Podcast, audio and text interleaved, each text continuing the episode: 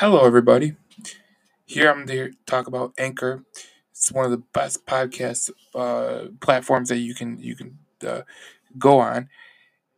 You can put all your podcasts on Apple, Google, any place, any place to put up your podcast. You could all do it in one place. Anchor has all the tools to allow you to record and edit your podcast right from the phone or computer, and you can distribute any of your your plat- podcasts on any platform like Apple, Spotify, Anch- you know, Anchor, Stitcher, iHeart, everything. It's everything you need you need to make a podcast in one place. And best of all, Anchor is totally free. And let me tell you, I have had great experience with Anchor. Download the Anchor app or go to Anchor FM to get started today. That is Anchor FM to get started today. Welcome to Cindy and Joe Show. I'm Joe. I'm Cindy. And we are talking Michigan State. Michigan State football on Between the Whistles, your hometown team. Now, listen, Michigan State had a great season. They had a fantastic They season. came back to win in the Peach Bowl. Beautiful. That was a great game, and they, they came back and won. And Mel Tucker got to 11 wins in his second season at Michigan State. The only downside of that game, you know what was missing? You know, my man Kenneth Walker.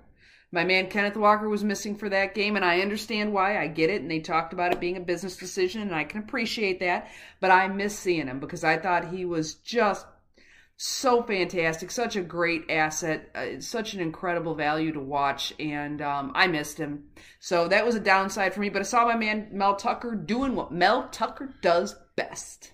Yeah, and you know, Mel Tucker, I got to commend him because he had a really, really good recruiting class this year.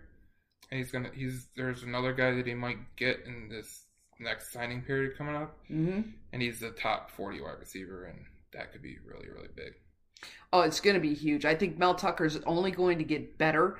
And, um, you know, the thing of it is, is, you know, they got blown out in a couple of games there that people, you know, they got blown out. Obviously, Ohio State blew them out. Uh, you know, and they got blew, blown out. Um, who else blew them out this year? There's one other one. It's kind of like they lost, but they lost spectacularly. Purdue. Purdue, yeah. But um, I'll tell you. Well, you know, the, the Ohio State game, people just don't understand that Michigan State, when they went to Ohio State, they were injured.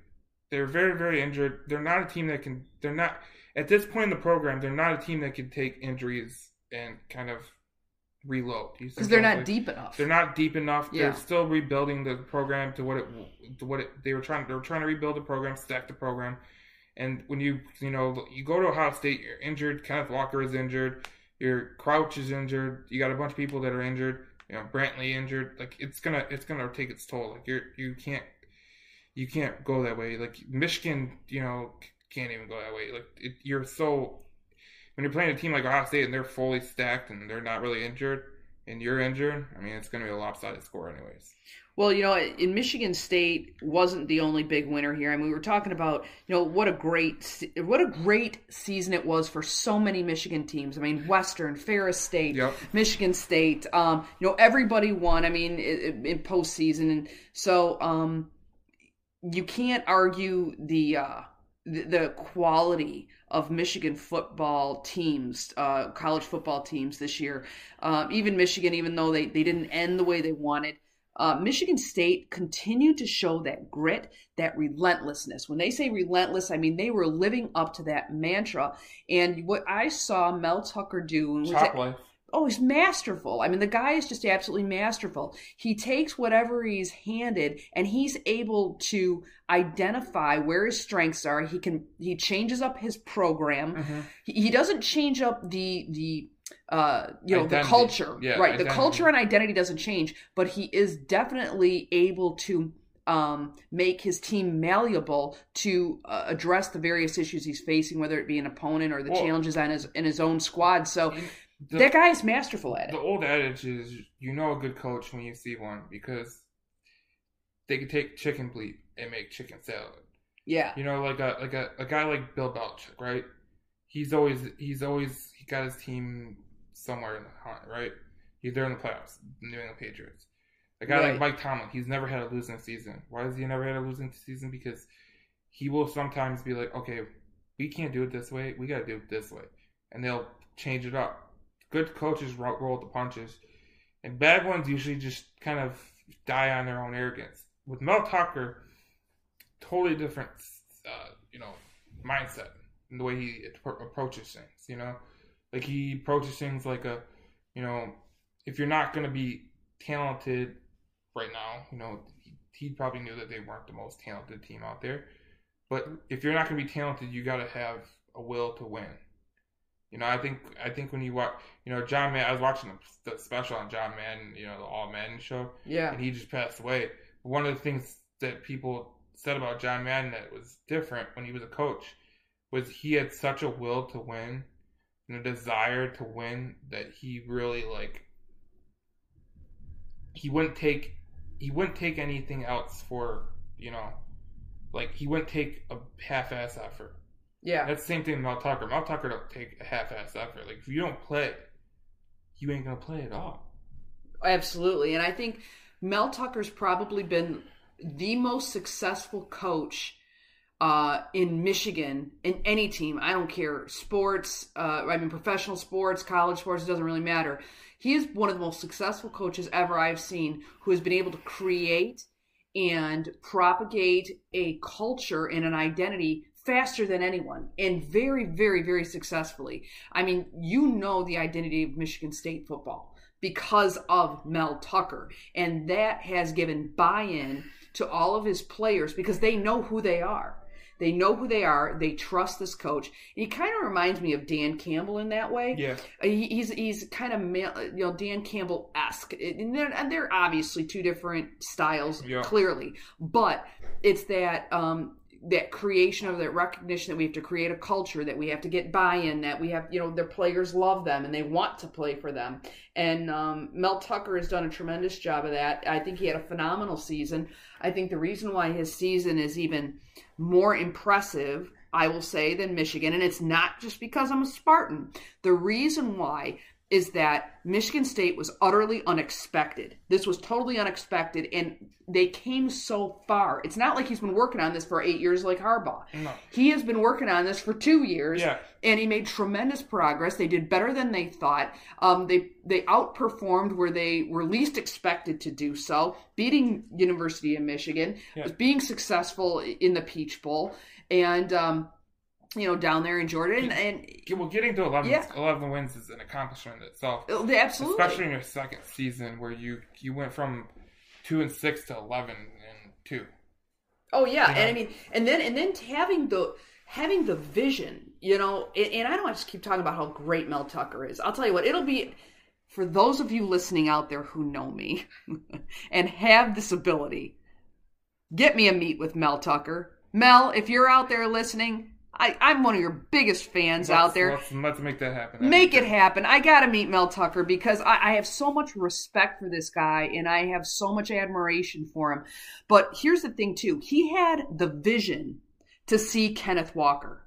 He had the vision to see that Kenneth Walker wasn't able, he wasn't in an environment that would allow him to work up to or perform to his potential. He knew if he brought him to Michigan State, he could provide that for him. Mm-hmm. He did it and now look, now we've got, you know, I'm always one to say I love to create win-wins. That's always whenever I'm in, you know, whether it be in politics or in business or or whatever, I'm always looking for the win-win. I want I want this to be good for everybody, you know, everyone has to get something out of this.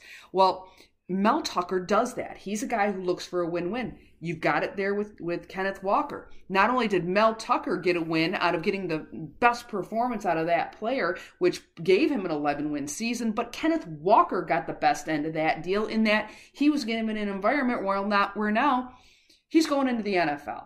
And um, you know, you can't get a better win-win than that. You know,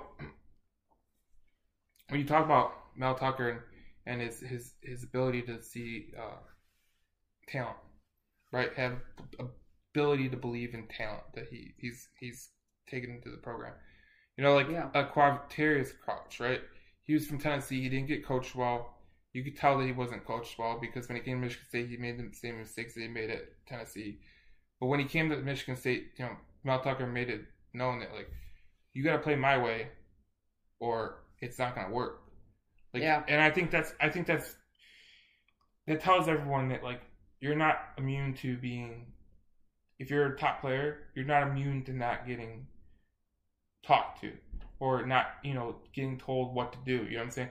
Right. Because a lot of these kids, like if you face the facts, like you know, they come in, they come into these some of these programs and they think that they are just the hottest shit in the world. Like they think they just run things, and a lot of coaches let them get away with it. But the great coaches that actually compete for national championships, like the Kirby Smarts, the Nick Sabans, the Dabo Sweeneys, the Ryan Days, they don't tolerate that bullshit. Like they don't tolerate you coming over there and saying, you know, I've done it this way. I'm gonna do it this way because that's the way it's done, right? Like you did that in high school too, bro. Right, Like, right. That doesn't that doesn't work in college. Like these, And it sure hell isn't You- to work in the pros either. right? You need a you need a coach. Yeah. Everybody needs a coach when they get to a high level or a boss that will t- that will be supportive and tell them that they're doing a great job, but also say like when you're not doing a great job, hey, like you need to like get better. Like I remember in the Peach Bowl, Payton Thorne threw an interception that was not a great throw at all. Right, And right. you know, M- Mel Tucker's. You, Ouch. You could tell he's starting to get. He's starting to get annoyed. He's like, you got. to You could read his lips saying, "You're better than that. Like you're better than that. Like you got to go through your progressions and make the right throws." That's the kind of coach Mel Tucker is. And when you look at Michigan State going forward, all these kids come in the program because he's finally going to get a recruiting class that he can actually recruit. Because you know he didn't get a great year with COVID and all that last year because he couldn't have he couldn't visit players. right. So this year he got to do all that and make and, and make them know, their self known to him, and they're gonna come in and they're gonna see that Mel Tucker means business. You come into Michigan State, you're not just coming in here to. You're not just coming in here to um, play football. You're coming in here to win, and you gotta play it the right way because that's how it's done. You know, Mel Tucker is from the Nick Saban coaching tree. Nick Saban, whenever he talks about you know winning, whenever he talks to his players, like he always goes, there's always a re- rhyme and a reason why I say the things I do. Right. If you want to be, and I, I remember this one quote about he goes he goes you know back in the day, my my my, my dad would tell you know this is Nick Saban talking. He goes, Right. Back in the day, my dad would tell me to go mow the grass, and then he'd watch me miss a spot, and he'd wait till I got in the house, got showered, and he was like, "You missed a spot." And he was, he he always did that. He always did that, and it, ta- it taught him accountability. And that's why he he pre- preaches to the players. I'm sure Mel Tucker and Nick Kirby Smart at Georgia, they both do the same thing because they've learned from the best. Absolutely. And you know, the best coaches, the best uh, trainers, the best managers in, in any field, but in sports too. Like another guy we'll be talking about, Steve Yzerman, in the last segment. Yeah, my man, my man he, Stevie he, Y. he learned from Ken Holland. yeah, Who'd Ken Holland learn from?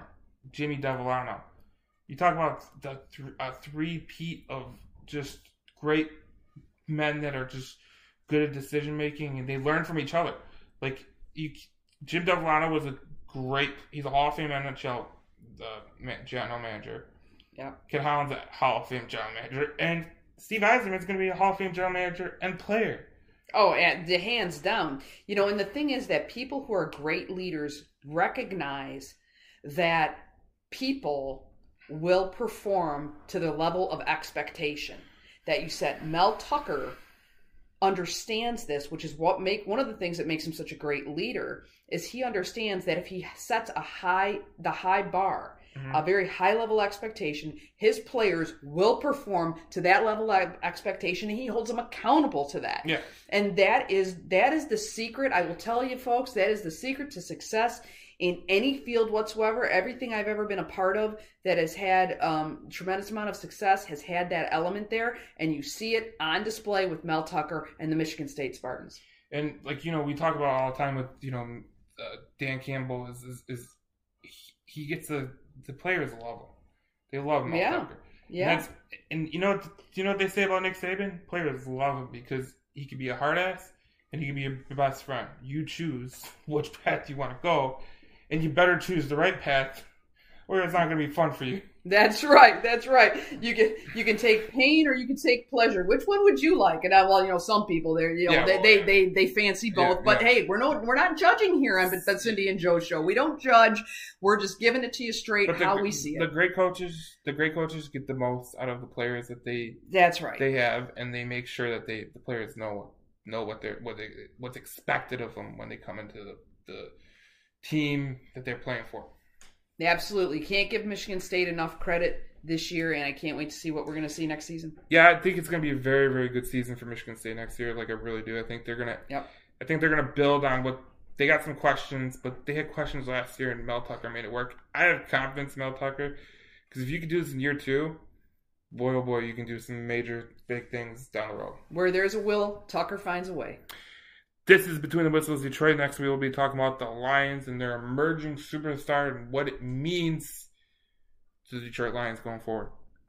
Good stuff. Between the Whistles.